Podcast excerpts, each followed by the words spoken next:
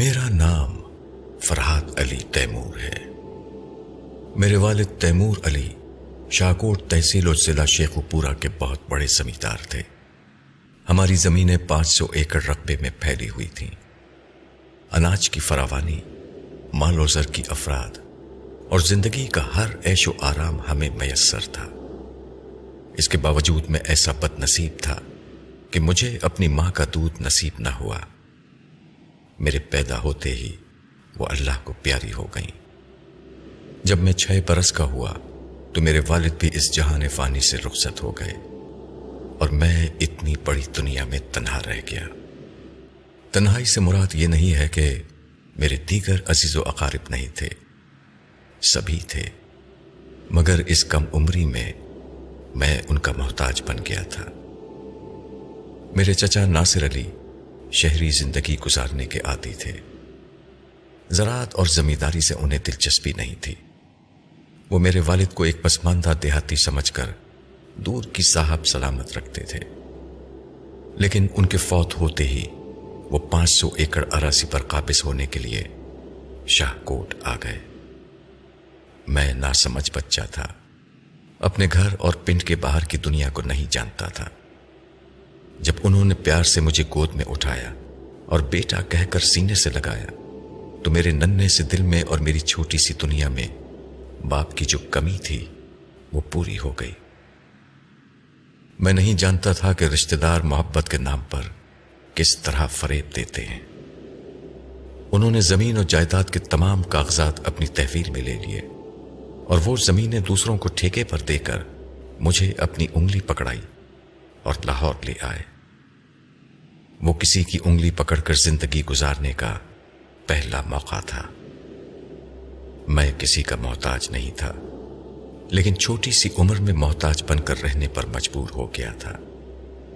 مال road پر چچا کی ایک چھوٹی سی دکان تھی، جسے وہ پڑھا رہے تھے۔ کیونکہ والد مرحوم کی دولت اب انہیں بہت بڑا تاجر بنا رہی تھی۔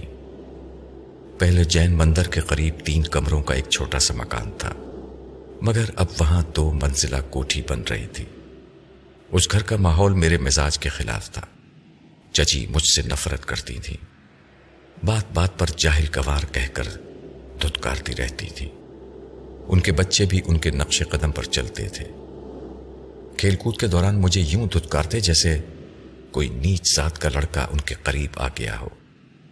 چچا ناصر علی کے صاحبزادے کا نام ظہیر علی تھا۔ وہ مجھ سے دو سال بڑا تھا، مگر قد و قامت کے لحاظ سے میرے سامنے مچھر تھا۔ وہ ہمیشہ دھینگا مشتی کرتا رہتا تھا۔ میں نے کئی بار اس کی پٹائی کی تھی، لیکن اسے اپنی شکست کا احساس اس لیے نہیں ہوتا تھا کہ چچی انتقامن میری پٹائی کر دیتی تھی۔ ان کی بڑی صاحبزادی کا نام غزالہ تھا۔ وہ مجھ سے تین سال بڑی تھی۔ اپنی ماں کی طرح مغرور اور بد مزاج تھی۔ خدا نے حسن دیا تھا اور چھوٹی سی عمر میں نزاکت بھی دی تھی۔ کبھی اس کے سر میں درد ہوتا، کبھی پیروں میں، اور مجھے اس کے پاؤں دبانے پڑتے تھے۔ اگر انکار کرتا تو مجھے ڈانٹ ٹپٹ کر سمجھایا جاتا کہ میں چھوٹا بھائی ہوں اور بڑی بہن کی خدمت کرنا میرا فرض ہے۔ اسی لحاظ سے ایک چھوٹی بہن تھی، اس کا نام شاہینہ تھا۔ وہ ابھی گود کی بچی تھی۔ ماں کی گود سے زیادہ مجھ پر لتی رہتی تھی۔ اس کے لیے یہ سمجھایا جاتا تھا کہ میں بڑا بھائی ہوں اور چھوٹی بہن کو تمام دن گود میں اٹھائے پھرنا بھی میرے فرائض میں شامل ہے۔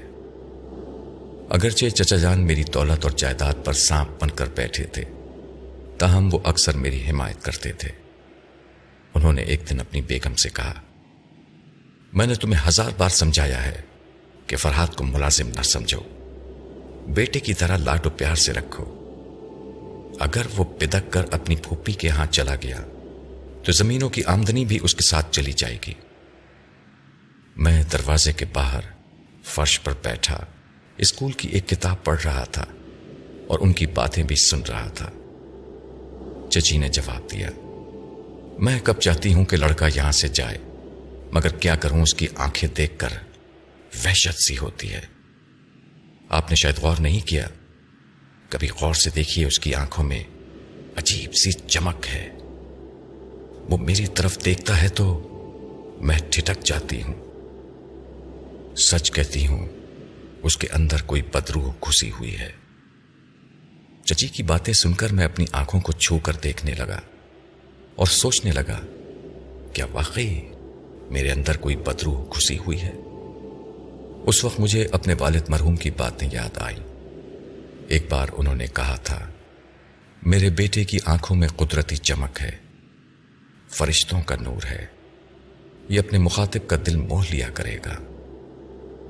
والد مرحوم کی محبت، آمیز اور چچی کے نفرت انگیز قیاسات میرے کچے دماغ میں گٹ مٹ ہونے لگے۔ میں اپنی جگہ سے اٹھ کر دوسرے کمرے میں آیا اور آئینے کے سامنے کھڑے ہو کر اپنی آنکھوں کو دیکھنے لگا۔ مجھے اپنی آنکھیں بہت اچھی اور بہت ہی پرکشش نظر آئیں۔ آئینے کے سامنے عورت ہو یا مرد، سبھی خوش فہمی میں مبتلا ہو جاتے ہیں۔ میں یہ سمجھنے سے قاصر تھا کہ میری آنکھوں میں نیکی اور محبت کی چمک ہے یا بدی اور نفرت کی چنگاریاں۔ حقیقت جو کچھ بھی ہو، ویسے یہ سوچ کر خوشی ہو رہی تھی۔ کہ چچی میری آنکھوں سے ڈرتی ہیں۔ وہ مجھ سے بڑی تھیں۔ مجھے گالیاں دیتی تو میں جواباً گالیاں نہیں دے سکتا تھا۔ وہ مجھے مارتی تو میں پلٹ کر ان پر ہاتھ نہیں اٹھا سکتا تھا۔ مگر قدرتی طور پر مجھے ایک ایسا ہتھیار مل گیا تھا جس سے میں انہیں ڈرا سکتا تھا۔ میرے دماغ میں جو بات آئی، میں اسی پر عمل کرنے لگا۔ اب اکثر یوں ہونے لگا جب بھی چچی سے سامنا ہوتا، میں انہیں تیز چپتی ہوئی نظروں سے دیکھنا شروع کر دیتا۔ وہ دہشت زدہ سی ہو کر مجھے گالیاں دینے لگتی کبھی میری اچھی طرح پٹائی کر دیتی ایسے وقت میں نے یہی دیکھا کہ وہ میری آنکھوں میں نہیں دیکھتی تھیں۔ مجھے گالیاں دیتے وقت مجھ سے نظریں چراتی رہتی تھیں۔ کبھی مارنے سے پہلے میرا بازو پکڑ کر ایک جھٹکے سے مجھے دوسری طرف گھما دیتی تھیں تاکہ میرا منہ دوسری طرف ہو جائے۔ اور میں انہیں اپنی آنکھوں سے دہشت زدہ نہ کر سکوں۔ کئی بار انہوں نے بڑی بڑی قسمیں کھائیں کہ وہ میری آنکھیں پھوڑ ڈالیں گی۔ یوں ہمارے درمیان نفرتیں پروان چڑھ رہی تھیں، بلکہ یوں کہنا چاہیے کہ میں اس ماحول سے نفرت اور عداوت کا ترس لے رہا تھا۔ چچی کی گالیاں، چچا جان کی دوغلی محبت ظہیر کی عداوت اور خزالہ کا تحکمانہ انداز یہ تمام جیتے جاگتے نفرت انگیز عناصر میرے اندر لاوے کی طرح پکتے رہتے تھے۔ ہاں اس جہنم میں صرف ایک محبت کرنے والی ہستی تھی، اور وہ تھی ننی شاہینہ۔ ان دنوں وہ سات برس کی تھی، اور میں بارہ برس کا تھا۔ چچی اسے بھی سمجھاتی تھی کہ وہ میرے ساتھ نہ کھیلا کرے۔ مگر جب وہ بالش بھر کی تھی، تبھی سے میری گود میں کھیلتی آئی تھی۔ مجھ سے اتنی مانوس ہو گئی تھی کہ اپنی ماں، بہن اور بھائی کے روکنے ٹوکنے پر بھی میرے پاس چلی آتی تھی۔ جب وہ ننی ننی باہیں میری گردن میں ڈال کر مجھے بھائی جان کہتی، تو میں اس سے بے غرض اور پاکیزہ محبت کے جذبے سے سرشار ہو کر اسے چومنے لگتا۔ بس وہی میری ایک بہن تھی، میری دنیا تھی اور میری زندگی تھی۔ تین سال اور گزر گئے۔ میں نے دسویں جماعت کا امتحان دیا اور جب نتیجہ نکلا تو میں صوبے بھر میں اول آیا تھا۔ غزالہ اور ظہیر تھرڈ ڈویژن میں آئے تھے۔ انہیں تعلیم سے زیادہ ہائی سوسائٹی میں وقت گزارنے سے دلچسپی تھی۔ میرے والد کی زمینوں سے حاصل ہونے والی آمدنی کی بدولت وہ شاہانہ زندگی گزار رہے تھے۔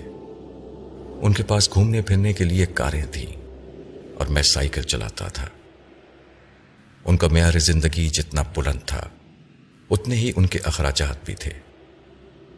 غزالہ اور ظہیر ہمیشہ دولت مند گھرانوں کے لڑکے لڑکیوں کے ساتھ تفریحی پروگرام بناتے رہتے تھے۔ اور مجھے یوں نظر انداز کر دیتے تھے جیسے میں ان کے گھر کا کوئی ملازم ہوں۔ لیکن بڑھتی ہوئی عمر کی مناسبت سے میرے چہرے کے نقوش اور قد و قامت سے اب ایسا مردانہ وقار جھلک رہا تھا کہ ظہیر کی رئیسانہ شخصیت میرے سامنے پھیکی پڑ گئی تھی۔ میں نے بارہا محسوس کیا تھا کہ اس کے ساتھ گھومنے پھرنے والی لڑکیاں مجھے عجیب لگن سے دیکھتی ہیں۔ میں لمبے لمبے ڈگ بھرتا ہوا اپنے کمرے میں آ گیا۔ وہاں آ کر میں نے اپنی کتابیں اور دوسرا سامان باندھا۔ لیکن یہ کوئی دیکھنے نہیں آیا کہ میں اس گھر سے کیا لے کر جا رہا ہوں۔ میں نے اپنے لیے جو بھی ضروری چیز سمجھی، اسے اٹھا کر رکھ لیا۔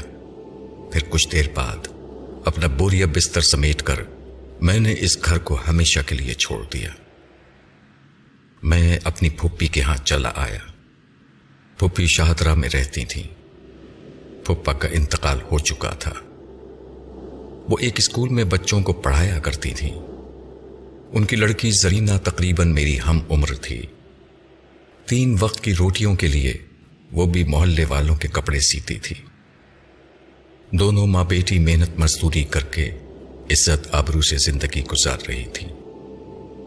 مجھے دیکھ کر پھپھی میری بلائیں لینے لگیں۔ میں نے کوٹی چھوڑنے کی تفصیل سنائی تو وہ چچا جان کو کوسنے لگی۔ وہ دو کمروں کے ایک کچے مکان میں رہتی تھیں۔ انہوں نے ایک کمرہ میرے رہنے کے لیے مخصوص کر دیا۔ میں یہ سوچ کر آیا تھا کہ اب کہیں ملازمت کروں گا اور ان پر بوجھ نہیں بنوں گا۔ میں نے اسی وقت ان سے کہہ دیا کہ میں ان کا بیٹا بن کر اس گھر کے اخراجات پورے کروں گا۔ یہ سن کر وہ ناراض ہو گئیں۔ انہوں نے ذرا سمجھا کر اور ڈانٹ ٹپٹ کر اپنا فیصلہ سنا دیا کہ مجھے اپنی تعلیم جاری رکھنی ہوگی۔ ہم رات گئے تک باتیں کرتے رہے۔ پھر میں اپنے کمرے میں سونے چلا آیا۔ بستر پر لیٹنے کے بعد مجھے نیند نہیں آئی۔ بہت سی سوچیں دماغ میں لپک رہی تھیں۔ چچا کی مکاریوں نے مجھے اپنی عمر سے زیادہ سوچنا سکھا دیا تھا۔ میں گہری سنجیدگی سے سوچ رہا تھا کہ ان سے اپنا حق چھیننے کے لیے مجھے کیا کرنا چاہیے، کہاں جانا چاہیے، کن لوگوں کا تعاون حاصل کرنا چاہیے۔ سبھی سے تعاون کی توقع تھی، مگر چچا اس حقیقت کو اچھی طرح سمجھ گئے تھے کہ میری طرف سے مقدمے بازی کے لیے کوئی عدالت تک نہیں جائے گا، کیونکہ میرے عزیز و اقارب میں سبھی غریب تھے۔ جن کے پاس تھوڑی بہت پونجی تھی، وہ اسے میری خاطر داؤ پر نہیں لگا سکتے تھے۔ چچا کے متعلق سوچتے سوچتے میرا ذہن بری طرح الجھا ہوا تھا۔ کبھی پھپھی کی غربت کا خیال ستاتا تھا اور کبھی چچا سے انتقام لینے کا بھوت سر پر سوار ہو جاتا تھا۔ کئی بار میں نے سوچا کہ اس مکار چچا کو قتل کر دوں اور ان کے ساتھ ان کی اولاد کا بھی خاتمہ کر دوں تاکہ ان کی آئندہ نسل ہی ختم ہو جائے اور کوئی میری دولت سے فائدہ اٹھانے والا نہ رہے۔ لیکن اس طرح میں مجرم بن جاتا اور میرا حق بھی مجھے نہ ملتا۔ ایسے ہی وقت میں نے کئی بار سوچا کہ مجھے کسی طرح کوئی غیبی طاقت حاصل ہو جائے، جس کے ذریعے میں اپنی زمین اور جائیداد ان سے چھین لوں۔ یہ انسان کی فطرت ہے کہ جب اسے کامیابی کا سیدھا اور صحیح راستہ نہیں ملتا، تو وہ غلط راستہ اختیار کرتا ہے۔ کبھی مجرموں کی طرح سوچتا ہے اور کبھی خیال ہی خیال میں آرزو کرتا ہے کہ کہیں سے اسے تلسمی چراغ مل جائے۔ یا حاضرات کا علم حاصل ہو جائے، تاکہ وہ دشمنوں کو زیر کر سکے اور زمین میں چھپے ہوئے خزانے حاصل کر کے اس دنیا کا امیر ترین آدمی بن جائے۔ میں بھی کچھ اس انداز سے سوچنے لگا۔ میرے اندر انتقام کا لاوا پک رہا تھا۔ کوئی راستہ نہ پا کر میں کوئی ایسا پرسرار علم سیکھنا چاہتا تھا کہ جس سے میرے دشمن دہشت زدہ ہو کر میرے قدموں میں چھپ جائیں۔ یہ بچکانا خیالات تھے۔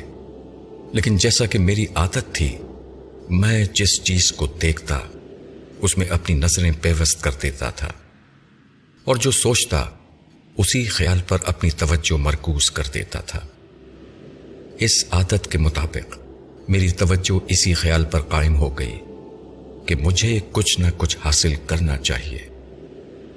یعنی کوئی پرسرار علم حاصل کرنا چاہیے، یا کوئی جلالی وظیفہ پڑھنا چاہیے یا چلا کشی کرنی چاہیے یا پھر کالا جادو سیکھنا چاہیے۔ کالے جادو کا خیال میں نے دل سے نکال دیا، کیونکہ اسلام میں جادو ٹونے اور سفلی عمل کی ممانعت ہے۔ میں کوئی ایسا عمل سیکھنا چاہتا تھا، جس کے ذریعے چچا میرے زیر اثر آ جائیں اور بلا چون و چرا تمام زمین اور جائیداد میرے حوالے کر دیں ایک علم ہے ہیپناٹزم جس کے ذریعے میں انہیں اپنا متی و معمول بنا سکتا تھا۔ ایک علم ہے ٹیلی پیتھی یعنی خیال خانی کے ذریعے میں ان کے دماغ میں چھپی ہوئی باتوں کو پڑھ سکتا تھا۔ میرے شناساؤں میں ایسے علوم سکھانے والا کوئی استاد یا رہنما نہیں تھا۔ میں بازار سے اس سلسلے کی کتابیں خرید کر ان علوم کو پڑھنے، سمجھنے اور سیکھنے لگا۔ وہ کتابیں مجھے زندگی کے ایک نئے موڑ پر لے آئیں۔ یہ سچ ہے کہ محض کتابوں سے مکمل علم حاصل نہیں ہوتا۔ اس کے لیے کسی بڑے عالم و عامل کے مشاہدات و تجربات سے رہنمائی حاصل کرنی پڑتی ہے۔ پھر بھی ان کتابوں سے اتنا فائدہ ضرور ہوا کہ میں ان علوم کو سمجھنے اور سیکھنے کے ابتدائی مراحل سے گزرتا چلا گیا۔ جو حضرات ہپناٹزم اور ٹیلیپیتھی سے دلچسپی رکھتے ہیں، وہ ارتقاء سے توجہ کی اہمیت کو اچھی طرح سمجھتے ہیں۔ ارتقاء سے توجہ کے بغیر اس میدان میں ایک قدم بھی آگے نہیں بڑھایا جا سکتا۔ اور میں تو بچپن ہی سے توجہ اور خیال کی قوت کو کسی ایک مقام پر مرکوز کر دینے کا عادی تھا۔ لہذا شمع بینی کی مشقوں کے دوران مجھے کوئی دشواری پیش نہیں آئی۔ رات کو جب سناٹا چھا جاتا اور کسی کی مداخلت کا خدشہ نہ ہوتا، تو اس وقت میں اپنے کمرے میں مومی شمع روشن کرتا اور شمال کی طرف رخ کر کے بیٹھ جاتا اور شمع کی لو کو ایک ٹک دیکھتا رہتا۔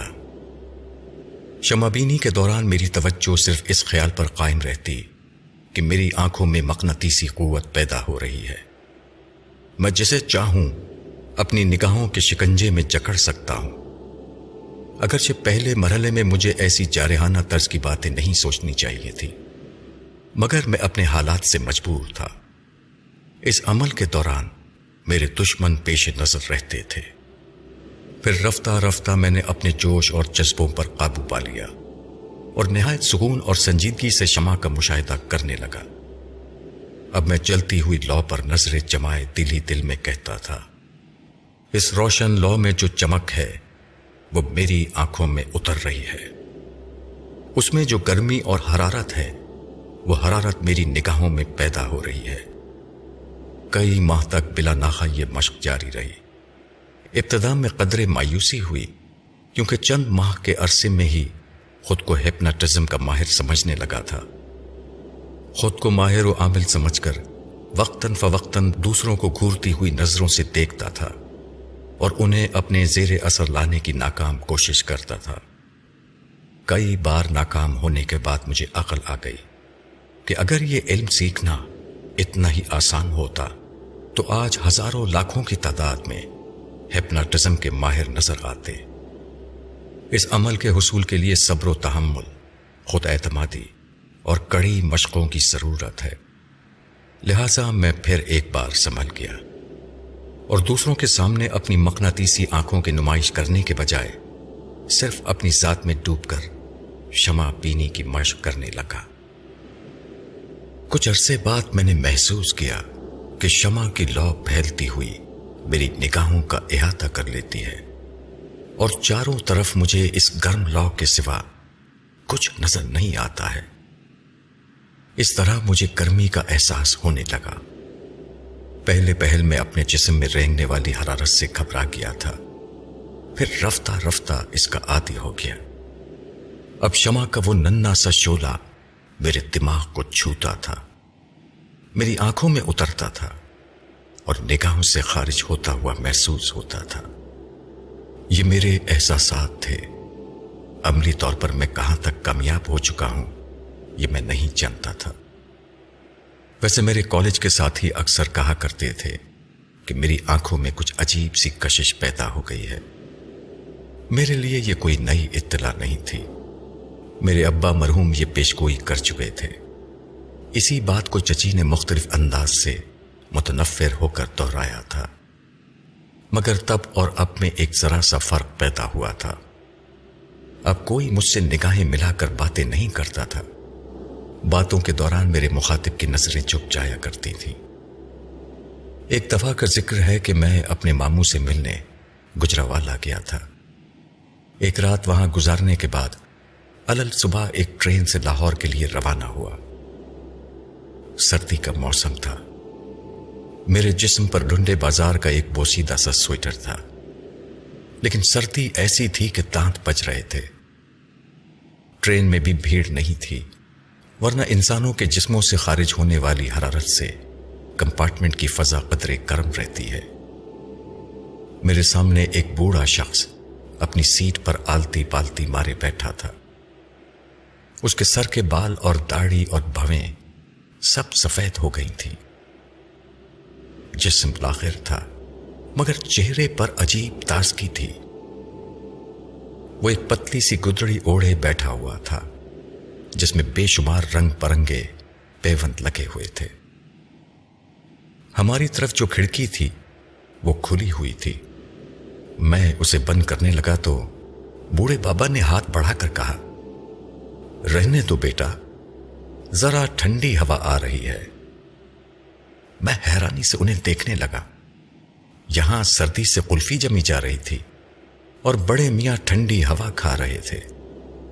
میں نے دل ہی دل میں سوچا کہ یہ مجھ جیسے ہٹے کٹے نوجوان کی توہین ہے کہ میں سردی سے ٹھٹر رہا ہوں اور یہ بوڑھے بابا سردی سے لطف اٹھا رہے ہیں۔ کیا یہ آگ سے بنے ہوئے ہیں؟ بوڑھے بابا نے مسکرا کر کہا، میں آگ سے بنا ہوا نہیں ہوں، تمہاری طرح خاک کا پتلا ہوں۔ شدید حیرانی سے میری آنکھیں پھیل گئیں۔ بوڑھے بابا نے اس بات کا جواب دیا تھا جسے میں نے دماغ سے سوچا تھا۔ کیا یہ شدید حیرانی کا مقام نہیں تھا کہ جو بات میری زبان پر نہیں آئی تھی، اسے انہوں نے سن لیا تھا اور اس کا معقول جواب بھی دیا تھا۔ میں ان کی طرف دیکھ رہا تھا، وہ میری طرف دیکھ رہے تھے۔ ان کی آنکھوں میں گہرائی تھی، گیرائی تھی۔ میں نے محسوس کیا کہ وہ آنکھیں مجھے اپنی طرف کھینچ لینا چاہتی ہیں۔ لیکن کھینچ نہیں سکتی۔ اپنی طرف مائل نہیں کر سکتی۔ شاید اس لیے کہ میں شمع بینی کی مشق میں بہت آگے نکل گیا تھا۔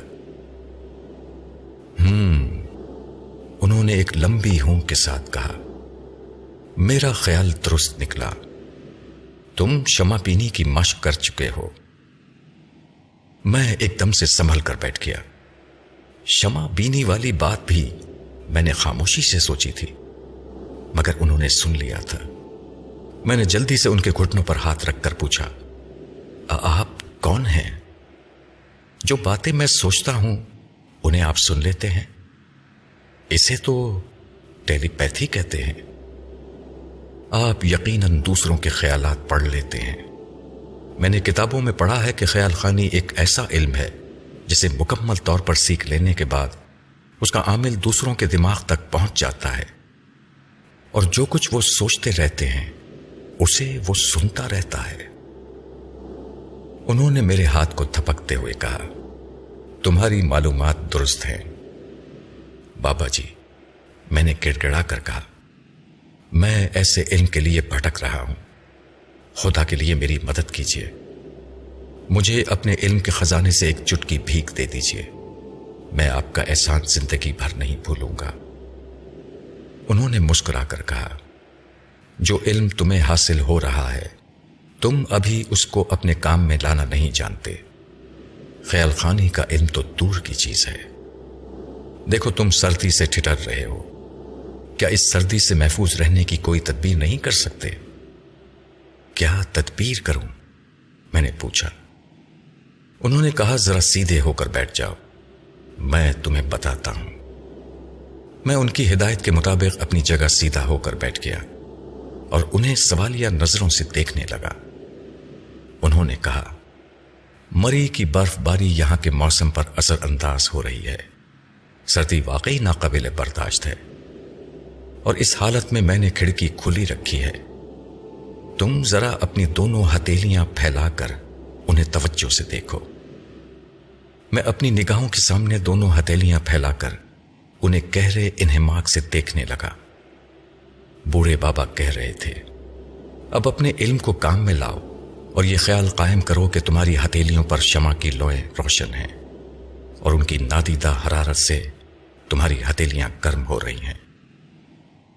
میں نے ان کی ہدایت پر عمل کیا، اپنے دماغ سے تمام منتشر خیالات کو چھٹک کر صرف ایک شمع کی لو کو اپنی ہتیلیوں پر روشن کرنے لگا۔ میں دل ہی دل میں کہہ رہا تھا، میری ہتیلیاں گرم ہو رہی ہیں۔ میری نگاہوں کی حرارت سرد لہروں کو پکلا رہی ہے۔ مجھے ایک راحت بخش اور پرسکون حرارت کی ضرورت ہے۔ اور وہ حرارت ان ہتیلیوں تک پہنچ رہی ہے۔ ٹرین تیز رفتاری سے بھاگی جا رہی تھی۔ سرد ہوا کے جھونکے میری ہتیلیوں تک آ رہے تھے۔ میں وہ فکرے بار بار دوہرا رہا تھا۔ ایک منٹ کے بعد ہی میری ہتیلیوں پر دھیمی دھیمی سی حرارت رہنے لگی۔ میری نگاہیں آنچ لے رہی تھیں۔ علم کی بند مٹھی کو کھول رہی تھیں۔ زندگی کی بساط پر پہلی بار عملی تجربے کا پانسا پھینک رہی تھیں۔ میری ہتیلیاں گرم ہونے لگی پھر وہ حرارت ہولے ہولے رینگتی ہوئی سر سراتی ہوئی۔ خون کی روانی کی طرح میری رگوں میں دوڑنے لگی اور میرے سارے جسم کو گرمانے لگی۔ وہ ایسی راحت بخش اور پرسکون حرارت تھی جس کا میں متمنی تھا۔ میں مارے خوشی کے اپنے جسم کو ادھر ادھر سے چھو کر دیکھنے لگا۔ کیا ہوا؟ انہوں نے مسکرا کر پوچھا۔ میں نے فوراً ہی جھک کر ان کے پاؤں پکڑ لیے۔ بابا جی آپ نے میری زندگی کا رخ موڑ دیا ہے۔ میں جس راہ کی تلاش میں تھا، آپ نے وہ راہ دکھا دی۔ مجھے کچھ اور سکھائیے بابا۔ میں ہمیشہ آپ کے در کا بھکاری بن کر رہوں گا۔ بیٹے، علم مانگنے سے نہیں ملتا، سیکھنے سے ملتا ہے۔ دیکھو، میں نے تمہیں کچھ نہیں سکھایا۔ جس علم سے تم اپنے اندر حرارت محسوس کر رہے ہو، اسے تم نے خود سیکھا ہے۔ میں نے تو ایک ذرا سی رہنمائی کی ہے۔ تو پھر کچھ اور رہنمائی کیجیے مجھے بتائیے کہ اب مجھے کیا کرنا چاہیے؟ وہ تھوڑی دیر خاموش رہے۔ کھڑکی سے سرد ہوا کے جھونکے بدستور آ رہے تھے۔ لیکن مجھے یوں لگ رہا تھا جیسے میں کسی ایسے کمرے میں بیٹھا ہوں جہاں آتش دان میں لکڑیاں سلک رہی ہیں اور ان کی آنچ سے میں محسوس ہو رہا ہوں۔ لوگ یہ علم کیوں سیکھنا چاہتے ہیں؟ وہ کہنے لگے۔ اس لیے سیکھنا چاہتے ہیں کہ کسی کو بھی اپنے زیر اثر لا سکیں۔ کسی کو بھی اپنا معمول اور موتی بنا کر اس سے ناجائز فائدے اٹھا سکیں۔ اگر تم بھی کسی غلط ارادے سے سیکھ رہے ہو، تو اس ارادے سے پاس آ جاؤ۔ میں نے ان سے اپنے دل کی بات صاف صاف کہہ دی۔ میں دوستوں کا دوست اور دشمنوں کا دشمن ہوں۔ میں نے بچپن سے اب تک کسی کو اپنا دشمن نہیں بنایا۔ اگر کچھ لوگ دولت اور جائیداد کے لالچ میں خود ہی میرے دشمن بن جائیں، تو میں کیا کر سکتا ہوں؟ میں تو صرف اپنے جائز حقوق حاصل کرنا چاہتا ہوں۔ ان کے پاس دولت ہے، عدالت کی جھوٹی دستاویزات ہیں۔ میرے پاس اپنی سچائی ثابت کرنے کا کوئی وسیلہ نہیں ہے۔ آخر میں نے یہی فیصلہ کیا کہ مجھے کسی پرسرار علم کے ذریعے اپنے حقوق حاصل کرنا چاہیے۔ آپ ہی بتائیے کیا مجھے اپنے حقوق حاصل کرنے کا حق نہیں ہے۔ ہے۔ دنیا کا کوئی بھی علم اسی لیے سیکھا جاتا ہے کہ اس کی روشنی میں انسان دیانتداری سے اپنے جینے کا حق حاصل کرے۔ مجھے یقین ہے کہ تم جو کچھ سیکھو گے، اس سے کسی شریف یا غیر متعلق شخص کو نقصان نہیں پہنچاؤ گے۔ اور دوسروں سے ناجائز فائدے حاصل نہیں کرو گے۔ تمہاری باتوں سے یہ ظاہر ہو گیا ہے کہ تم اپنے دشمنوں کو تسخیر کرنا چاہتے ہو۔ اس کے لیے تمہیں التسخیر کی مشقوں سے گزرنا ہوگا۔ وہ مجھے سمجھانے لگے کہ التسخیر کی ابتدائی مشقیں کیسے ہوتی ہیں اور ان کی انتہا کیا ہے۔ میں غور سے ان کی ہدایت اور مشوروں کو سنتا اور سمجھتا رہا۔ وہ مختصر سے سفر کس طرح گزر گیا، کچھ پتہ ہی نہ چلا۔ ہم دونوں لاہور کے اسٹیشن پر ٹرین سے اتر گئے۔ میں نے عقیدت سے ان کا ہاتھ تھام کر کہا، میں آپ کے قدموں میں رہنا چاہتا ہوں۔ آپ سے خیال خانی کا علم سیکھنا چاہتا ہوں۔ انہوں نے شفقت سے سمجھایا، ایک وقت میں ایک ہی خیال قائم کرو اور ایک ہی علم سیکھو۔ ٹیلی پیتھی سیکھنے کی منزل ابھی دور ہے۔ جب وہ وقت آئے گا تو میں تم سے خود ہی رابطہ قائم کر لوں گا۔ اب تم جاؤ اور میرے پیچھے نہ آنا۔ یہ کہہ کر وہ آگے بڑھ گئے۔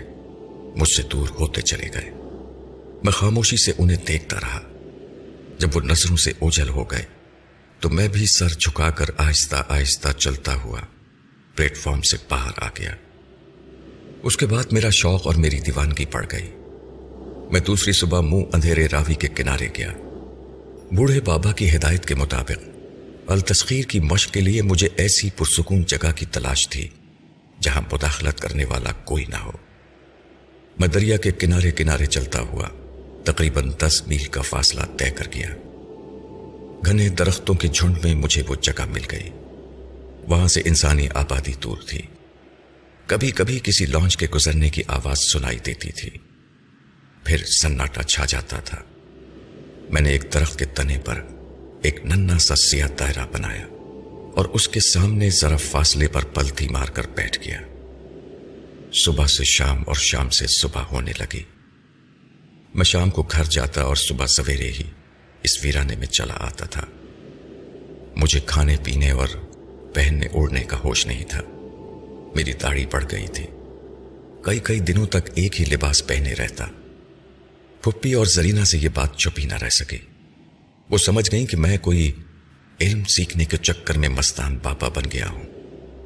پھپھی نے کئی بار ڈانٹ ڈپٹ کر مجھے میرے ارادوں سے پاس رکھنے کی کوشش کی، لیکن میرے ارادے کمزور نہیں تھے۔ مشقوں کے دوران کئی بار مجھ سے غلطیاں ہوئیں۔ کئی بار ایک انجانا سا خوف تاری ہوا۔ کبھی وقتی طور پر میرا ذہنی توازن ٹکمکایا۔ کبھی تیز بخار میں مبتلا ہو گیا۔ ان دنوں عجیب دیوانگی کا عالم تھا۔ جہاں ذرا طبیعت سنبھل تھی، میں پھر مشق شروع کر دیتا۔ مستقل مزاجی اور قوت ارادی کے بغیر میں اپنی منزل تک نہیں پہنچ سکتا تھا۔ درخت کے تنے پر بنائے ہوئے سیاہ دائرے کو میں بتدریج پڑھاتا جا رہا تھا۔ پہلے وہ دائرہ چنے کے ایک دانے کے برابر تھا۔ جب وہ متواتر میری نگاہوں کی زد میں رہتے رہتے اوجل ہونے لگا تو میں نے پیسے کے برابر سیاہ دائرہ بنایا۔ پھر رفتہ رفتہ سیاہ دائرہ چاند کے برابر ہو گیا۔ یہ ایک دو دن کی بات نہیں تھی۔ ان مشقوں سے گزرتے ہوئے پورے تین برس بیت گئے تھے۔ اس وقت تک میری آنکھوں میں ایسی قوت پیدا ہو گئی تھی کہ وہ چاند کے برابر جو دائرہ تھا، وہ بھی نگاہوں سے اوجل ہو جاتا تھا۔ میں جہاں نظر اٹھا کر دیکھتا وہاں بے شمار روشن دائرے چکمگانے لگتے تھے۔ مجھے سیاہ دائرے کی تاریکی میں روشنی کا سراغ مل رہا تھا۔ یا یوں کہنا چاہیے کہ مجھے انسانی دماغ کے تاریخ تہخانوں میں اترنے کا راستہ نظر آنے لگا تھا۔ اس کے بعد میں نے اپنی حالت سنبھال لی۔ میں شیف کرنے اور صاف ستھرے کپڑے پہننے لگا۔ تین سال کے بعد میں دیوانگی سے زندگی کی طرف آیا تو میری شخصیت میں بھی عجیب نکھار آ گیا۔ میرے چہرے پر ایک نئی تازگی تھی۔ میری آنکھوں میں بہت زیادہ مقناطیسی قوت پیدا ہو گئی تھی۔ ایسے وقت میں بڑی شدت سے بابا جی کی کمی محسوس کر رہا تھا۔ اس اتفاقیہ ملاقات کے بعد پھر کبھی میں نے ان کی صورت نہیں دیکھی تھی۔ ویسے میں ابتدائی معلومات کے سہارے خیال خوانی کا علم سیکھ سکتا تھا۔ تنویمی عمل بھی میں نے اپنی خود اعتمادی کے سہارے سیکھا تھا۔ لیکن اس عمل کی رہنمائی کے لیے بابا جی کی رہنمائی حاصل ہو گئی تھی۔ بہرحال میں نے اللہ کا نام لے کر اپنے طور پر کشف سمی کی مشقیں شروع کر دی کشف سمی سے اس فضا میں بکھری ہوئی گم گشتہ آوازوں کو سننے کی قوت حاصل ہوتی ہے۔ میں روزانہ صبح گھر سے دس میل دور چلا جاتا تھا اور انہی درختوں کے جھنڈ میں پہنچ کر مراقبہ کرتا تھا۔ پہلے نگاہوں کی قوت سے دیکھنے اوروں کے دماغ میں اترنے اور انہیں اپنا متی و معمول بنانے کی مشقیں تھیں۔ اب قوت سماعت سے اوروں کے دماغ کے خیالات کو سننے کی مشق جاری رہی۔ لیکن سننے کا عمل کانوں سے نہیں تھا، دماغ سے تھا۔ میں اپنے کانوں میں روئی ٹھونس لیا کرتا تھا، تاکہ کسی چڑیا کے چہچہانے یا پتے کھڑکنے کی آواز بھی کانوں تک نہ پہنچے۔ پھر آنکھیں بند کر کے اپنی توجہ اس خیال پر قائم کر دیتا کہ میں اس کائنات میں صدیوں سے بکھری ہوئی آوازوں کو سن رہا ہوں۔ یہ ایک دو دن کا عمل نہیں تھا۔ مہینوں اور برسوں کی کاوشیں درکار تھیں۔ اسے میری دیوانگی کہیے۔ یا مستقل مزاجی، میں دھن کا پکا ہوں۔ جس کام کا قصد کرتا ہوں، اسے تکمیل تک پہنچا کر ہی دم لیتا ہوں۔ اس عمل کے دوران میں آوازوں کی ایک نادیدہ اور پرسرار دنیا میں سفر کرتا رہا۔ کبھی انجانی اور کبھی جانی پہچانی آوازیں۔ کبھی عجیب و قریب سحر انگیز آوازیں میرے دماغ کو چھوتی رہیں۔ اور میں راز ہائے سماعت کے پردے اٹھاتا رہا۔ کچھ عرصے بعد آوازوں کی بھیڑ چھٹنے لگی۔ انتشار ختم ہونے لگا۔ میں ایک ہی وقت میں ایک ہی آواز سننے کی کوشش کرتا اور باقی صداؤں کو ذہن سے جھٹک دیتا تھا۔ ایسے ہی وقت جبکہ میں ایک وقت میں ایک ہی آواز تک پہنچنے لگا تھا، مجھے بوڑھے بابا کی آواز سنائی تھی پہلے تو میں انہیں پہچان نہ سکا، کیونکہ وہ میرے ہی دماغ میں بیٹھے، میری ہی سوچ میں بول رہے تھے۔ میں تمہارا خیال ہوں۔ پہلے اپنی سوچ کو سمجھو کہ یہ ہے کیا۔ ہر انسان کے دماغ میں دو سوچیں ہوتی ہیں، مثبت اور منفی۔ ہاں اور نہ۔ ایک سوچ تمہیں کسی بات کو قبول کرنے پر مائل کرتی ہے، دوسری سوچ اس بات سے انکار کرتی ہے، یہ اچھا ہے، یہ برا ہے۔ یہ کرو، یہ نہ کرو والی کشمکش۔ ہر انسان کے دماغ میں ہوتی ہے۔ اور ہم ٹیلی پیتھی کے ذریعے کسی بھی شخص کی اس کشمکش کو پڑھتے اور سمجھتے رہتے ہیں۔ میں تمہاری سوچ کو پڑھ رہا ہوں۔ میں وہی بوڑھا ہوں جس سے تم ایک بار ٹرین میں مل چکے ہو۔ میں نے تم سے وعدہ کیا تھا کہ میں تم سے رابطہ قائم کروں گا۔ وہ وعدہ پورا کر رہا ہوں۔ اس وقت میری خوشی کا ٹھکانہ نہ تھا۔ کہ ایسے وقت جبکہ میں ان کی شدید ضرورت محسوس کر رہا تھا، وہ خود ہی میری سوچ میں آ کر سما گئے تھے۔ اس وقت میں نے سوچا کہ ان سے پوچھوں وہ کہاں ہیں۔ میں ان سے کہاں ملاقات کر سکتا ہوں۔ لیکن میرے پوچھنے سے قبل ہی انہوں نے میری سوچ کو پڑھ لیا۔ تم جو کچھ پوچھنا چاہتے ہو، اس کے لیے زبان ہلانے کی ضرورت نہیں ہے۔ تم صرف سوچو، میں اسے سن لوں گا۔ میں ان کی ہدایت کے مطابق سوچنے لگا۔ بابا جی میں جس دنیا سماعت میں سانسیں لے رہا ہوں، وہاں آوازوں کی بھیڑ چھٹ گئی ہے۔ اب ہر آواز فردن فردن سنائی دیتی ہے۔ اب آپ مجھے یہ بتائیے کہ میں اپنے مطلوبہ دوست یا دشمن کی سوچوں کو کس طرح سن سکتا ہوں؟ جواب میں بوڑھے بابا کی سوچ سنائی تھی۔ تم صرف اسی کے دماغ تک پہنچ سکتے ہو۔ جسے تم نے اپنی زندگی میں کبھی دیکھا ہو اور اس کے چہرے کو اور اس کی آنکھوں کو یاد رکھا ہو، کیونکہ ہر انسان کی آنکھیں اس کے خیالات کی چغلی کھاتی ہیں اور چہرہ ان کے خیالات کا رد عمل پیش کرتا ہے۔ کتنے ہی لوگ اس حقیقت کو سمجھتے ہیں، لیکن چہرے اور آنکھوں کے ذریعے کسی کے خیالات تک پہنچنے کے علم سے لا علم ہوتے ہیں۔ تم علم کی اس حد تک پہنچ گئے ہو۔ جہاں ہر انسان کے جانے پہچانے چہرے اور ان کی آنکھوں کے راستے سے تم ان کی سوچ تک پہنچ سکتے ہو۔ میں تمہیں راستہ دکھاتا ہوں۔ تم سب سے پہلے یہ فیصلہ کرو کہ کس کا چہرہ اور آنکھیں ایسی ہیں جو تمہاری یادداشت میں محفوظ ہیں۔ پھر تم اس کے چہرے کو چشم تصور میں لاؤ اور اس کی آنکھوں میں جھانکو۔ تم فوراً ہی اس کے دماغ تک پہنچ جاؤ گے۔ میں سوچنے لگا۔ کتنے ہی چہرے ایسے تھے جو میری یادداشت میں محفوظ تھے۔ پھپھی اور سرینا کو متواتر کئی سالوں سے دیکھتا آ رہا تھا۔ ان کے چہرے اور آنکھیں میں کبھی بھول نہیں سکتا تھا۔ ان کے علاوہ بچپن سے جوانی تک کی یادیں تھیں۔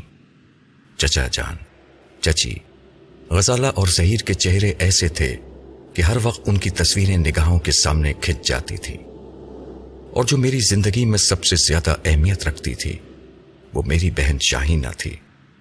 اس کے سامنے جتنے رشتے تھے، جتنی محبتیں تھیں، وہ سب ہیج تھیں۔ بابا جی پھر کہیں گم ہو گئے تھے۔ مگر میں ان کا پیچھا چھوڑنا نہیں چاہتا تھا۔ میں ابھی بہت سی معلومات حاصل کرنا چاہتا تھا۔ میں نے فوراً ہی ان کا تصور کیا۔ میری نگاہوں کے سامنے ان کی تصویر ابھرنے لگی۔ جھریوں والا چہرہ، سفید داڑھی، سفید بھویں۔ اور سر کے بال بھی سفید تھے۔ ان کے چہرے کے اطراف سفید دودیا روشنی کا حالہ تھا۔ میں ان کی بوڑھی آنکھوں میں جھانکنے لگا۔ وہ سوچ رہے تھے۔ آہ، موت کے سرحانے لیٹ کر اس بات کا پختہ یقین ہو جاتا ہے کہ ہم ایک معینہ مدت سے زیادہ زندہ نہیں رہ سکتے۔ اپنی مختصر سی زندگی میں ہم کیسے کیسے تماشے کرتے ہیں۔ اس دنیا میں سب سے زیادہ دولت اور عزت اور سب سے اونچا مقام حاصل کرنے کے لیے سو طرح کے علوم سیکھتے ہیں اور پھر غلط راستوں پر چل پڑتے ہیں۔ میں نے بھی جوانی کے ایام میں اپنے علم سے ناجائز فائدے اٹھائے ہیں۔ مجھ سے ایسے جرائم سرزد ہوئے ہیں۔ میں ایسا گنہگار ہوں کہ اپنے ماضی کو یاد کر کے خود ہی شرم سے گردن چکا لیتا ہوں۔ صرف انسان کا بڑھاپا ہی ایسا ہے۔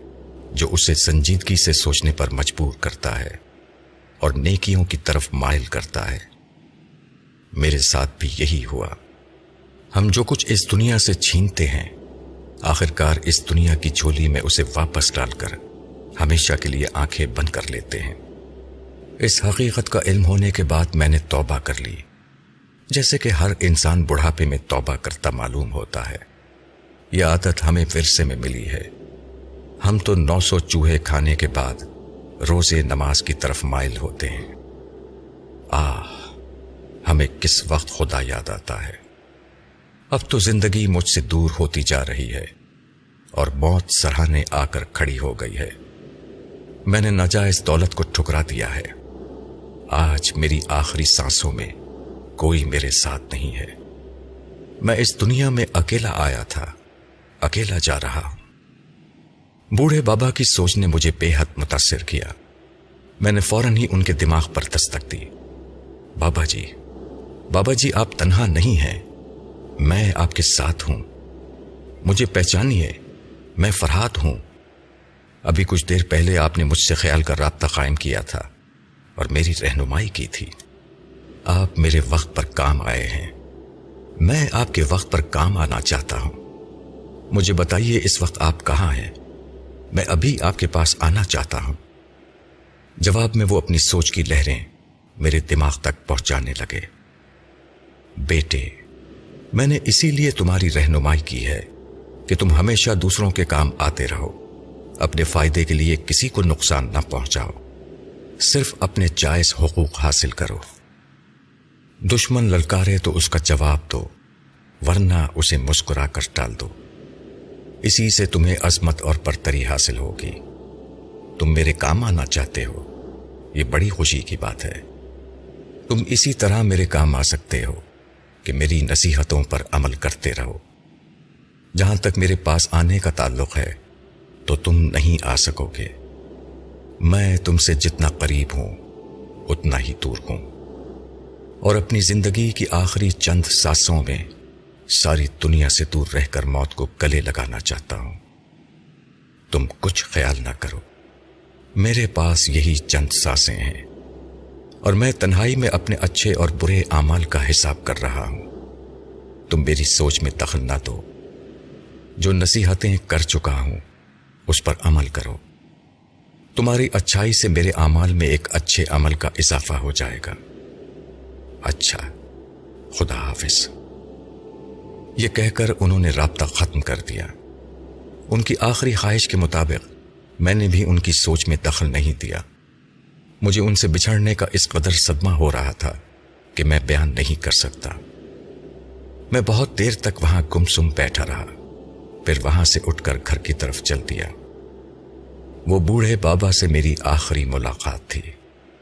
بہرحال بابا جی نے مجھ میں اتنا حوصلہ اور خود اعتمادی بڑھا دی تھی کہ میں اپنے طور پر خیال خوانی کے علم میں عبور حاصل کرنے لگا۔ میرا دماغ ریڈیو سیٹ کی طرح مکمل ہوتا گیا، جس میں دنیا جہان کی آوازیں بھری ہوتی ہیں۔ ریڈیو کے کانٹے کو جس اسٹیشن پر لگایا جائے، صرف اسی اسٹیشن کی آواز سنائی دیتی ہے۔ میرے دماغ میں بھی ایک کانٹا تھا، جسے توجہ کہتے ہیں۔ میں اپنی توجہ کو جس ہستی کے تصور پہ مرکوز کر دیتا، اسی ہستی کی سوچ کی لہریں میری قوت سماعت تک پہنچنے لگتی۔ یہی عمل خیال خوانی یا ٹیلی پیتھی کہلاتا ہے۔ میں مسلسل محنتوں اور کاوشوں کے بعد اس مقام تک پہنچ گیا کہ میلو دور بیٹھی ہوئی کسی بھی ہستی سے دماغی رابطہ قائم کرنے لگا۔ میرا پہلا ٹارگٹ میرے چچا جان تھے۔ ایک شام میں لارنس گارڈن میں ذرا وقت گزارنے چلا آیا۔ میں اکثر ذہنی سکون اور دماغی تراوت حاصل کرنے یہاں چلا آتا تھا۔ یہاں کی سرسبز و شاداب فضا اور رنگ برنگے پھولوں کے ماحول میں ساری تھکن اور پریشانیاں دور ہو جاتی تھیں۔ میں تقریباً ایک گھنٹے تک پھولوں کی انجمن میں خرامہ خرامہ ٹہلتا رہا۔ پھر گارڈن کے ایک دور افتادہ گوشے میں آ گیا۔ رات کی سیاہی رفتہ رفتہ پھیلتی جا رہی تھی۔ اس طرف کسی کے آنے کا امکان نہیں تھا۔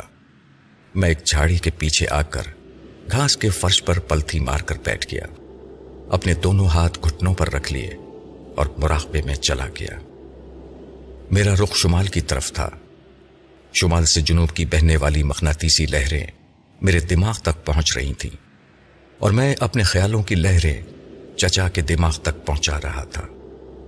ان کی تصویر میری نگاہوں کے سامنے تھی، لیکن ان سے خیال کا رابطہ قائم نہ ہو سکا۔ بہت ساری آوازیں گٹ مٹ ہو رہی تھی میں سمجھ گیا کہ چچا جان مجھ سے سینکڑوں میل دور ہے اگر اس شہر میں ہوتے تو فوراً ہی رابطہ قائم ہو جاتا۔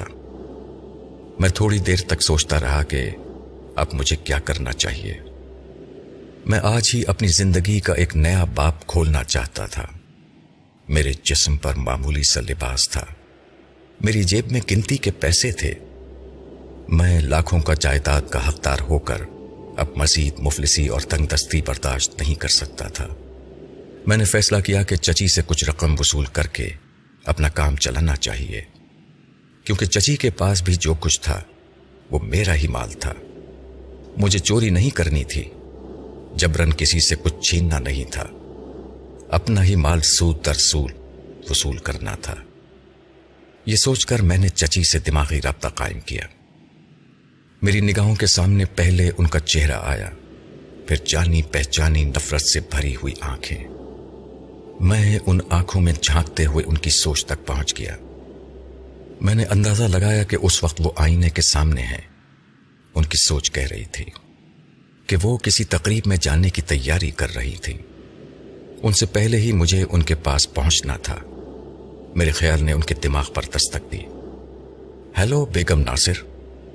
میری سوچ جیسے ہی ان کے دماغ تک پہنچی، وہ ٹھٹک گئی کیونکہ ایک ساتھ کے لیے وہ خالی ذہن ہو گئی تھیں۔ پھر انہوں نے سوچا، یہ کیسی آواز ہے؟ کیا میں نے اپنے آپ کو بیگم ناصر کہا ہے؟ ہاں میرے خیال نے ان کے دماغ سے سرگوشی کی۔ میں تمہارا دماغ ہوں، تمہاری سوچ ہوں۔ بعض اوقات ایسا ہوتا ہے کہ انسان خود سوچتا ہے اور خود ہی جواب دیتا ہے۔ جواب دو۔ تم کہاں جا رہی ہو؟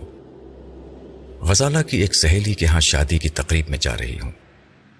اچھی بات ہے۔ مگر جانے سے پہلے تمہیں کچھ بھولی ہوئی باتیں یاد کرنا چاہیے۔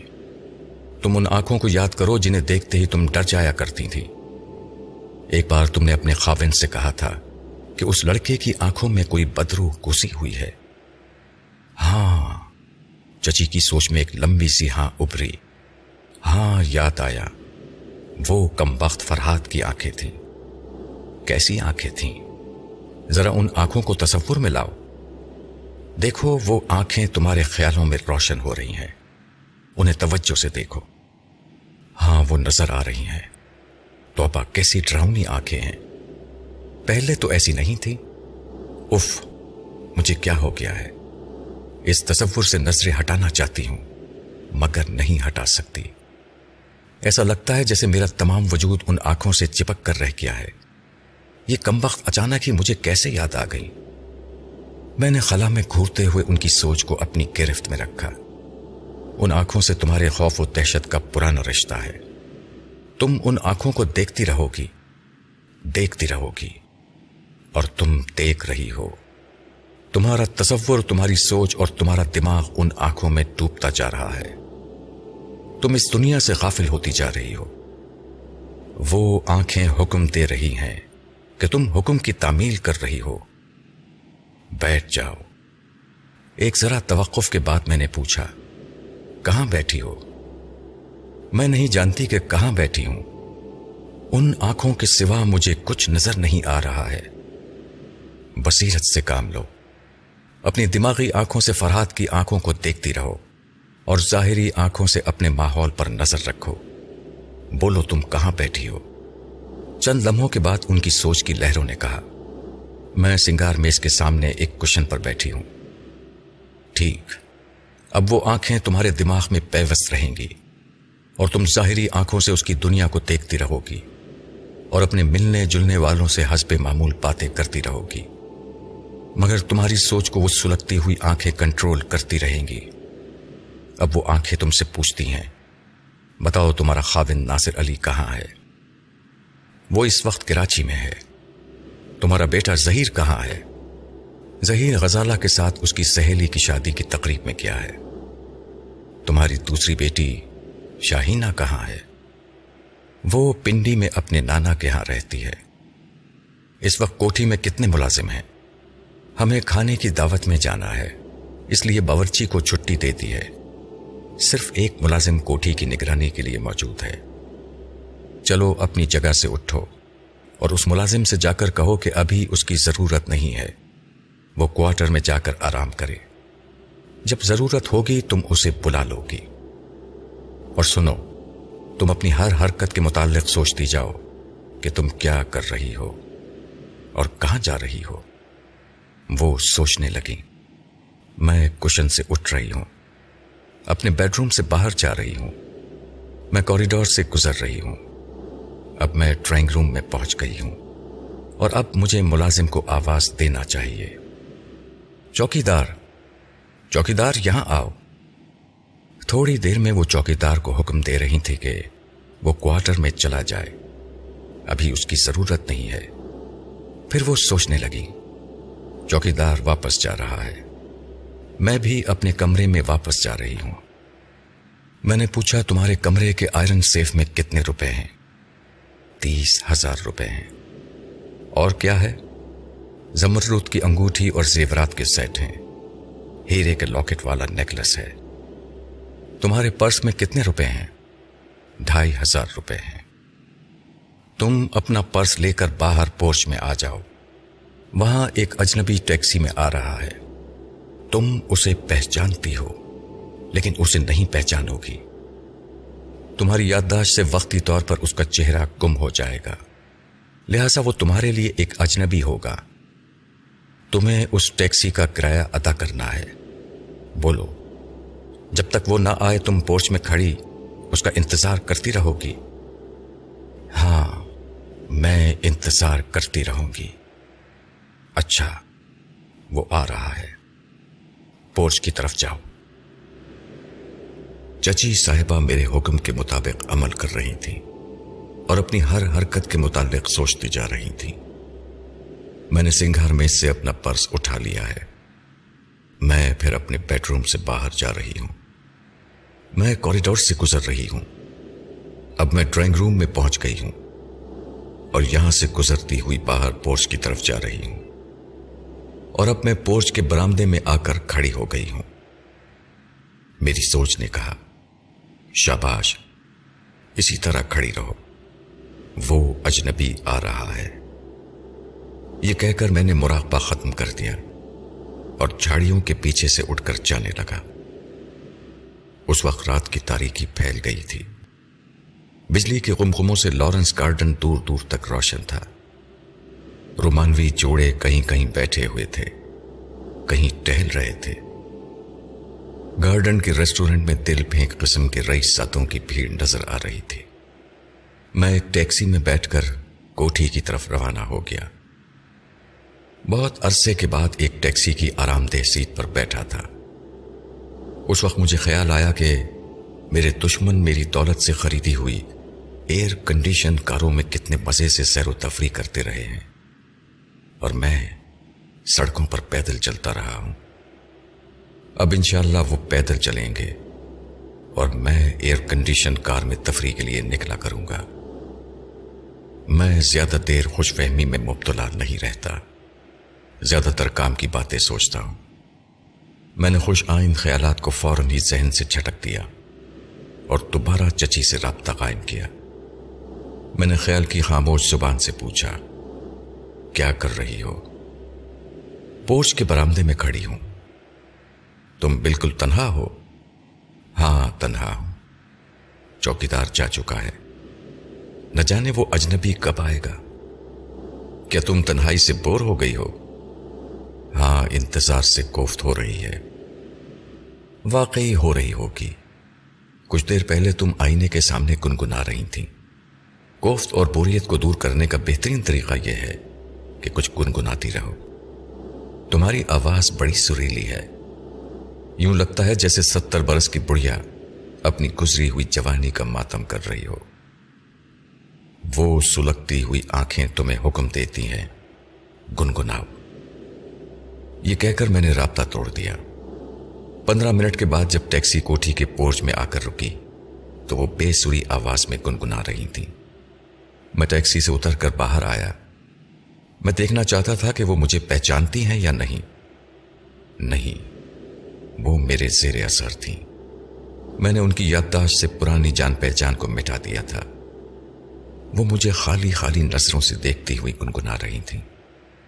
میں نے ان کے ہاتھ سے پرس لیا اور اس میں سے پانچ روپے کا ایک نوٹ نکال کر ٹیکسی ڈرائیور کو دیا۔ اس کے جانے کے بعد میں نے پرس کے تمام روپے اپنی جیب میں رکھے۔ اسے خالی کر کے انہیں دیتے ہوئے کہا، تم بہت اچھا گا لیتی ہو۔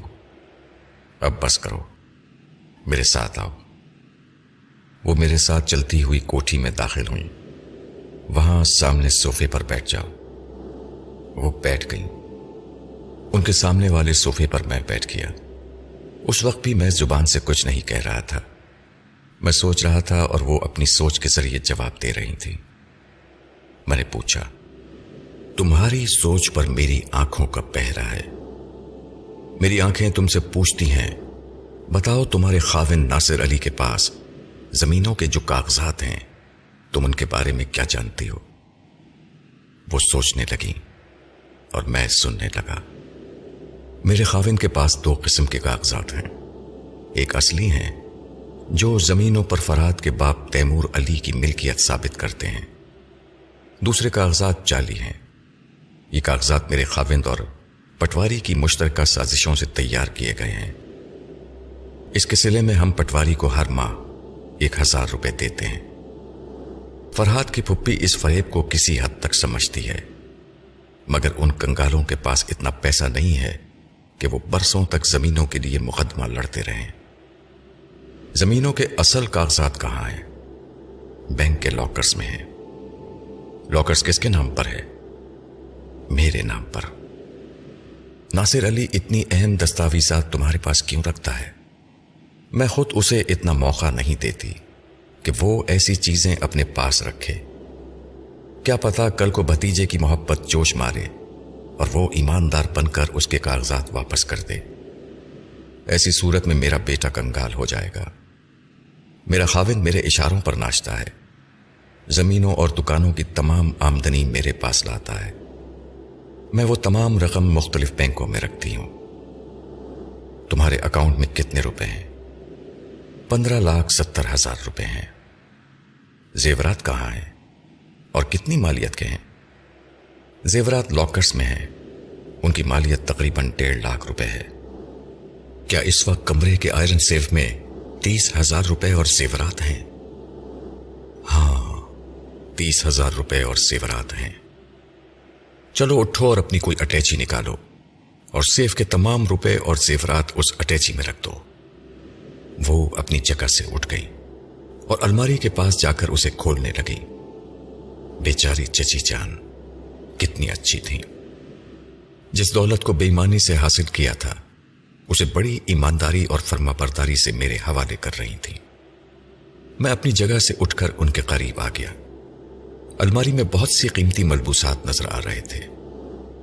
ہینگرز میں کتنی ہی قیمتی ساڑیاں لٹک رہی تھیں۔ مجھے سرینا اور پھپھو کا خیال آیا، جن کے پاس پہننے کے لیے برائے نام معمولی سے کپڑے تھے۔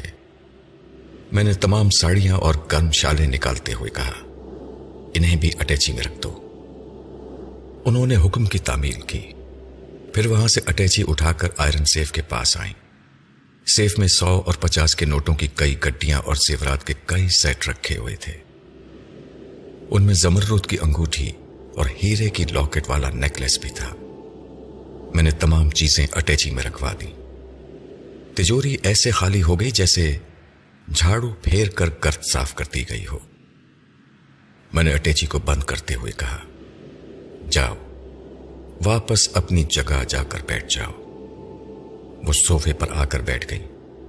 میں اٹیچی اٹھا کر ان کے سامنے صوفے پر بیٹھتے ہوئے بولا، مرحوم تیمور علی کی زمینوں کے اصلی اور جعلی کاغذات تم لاکر سے نکال کر لاؤ گی؟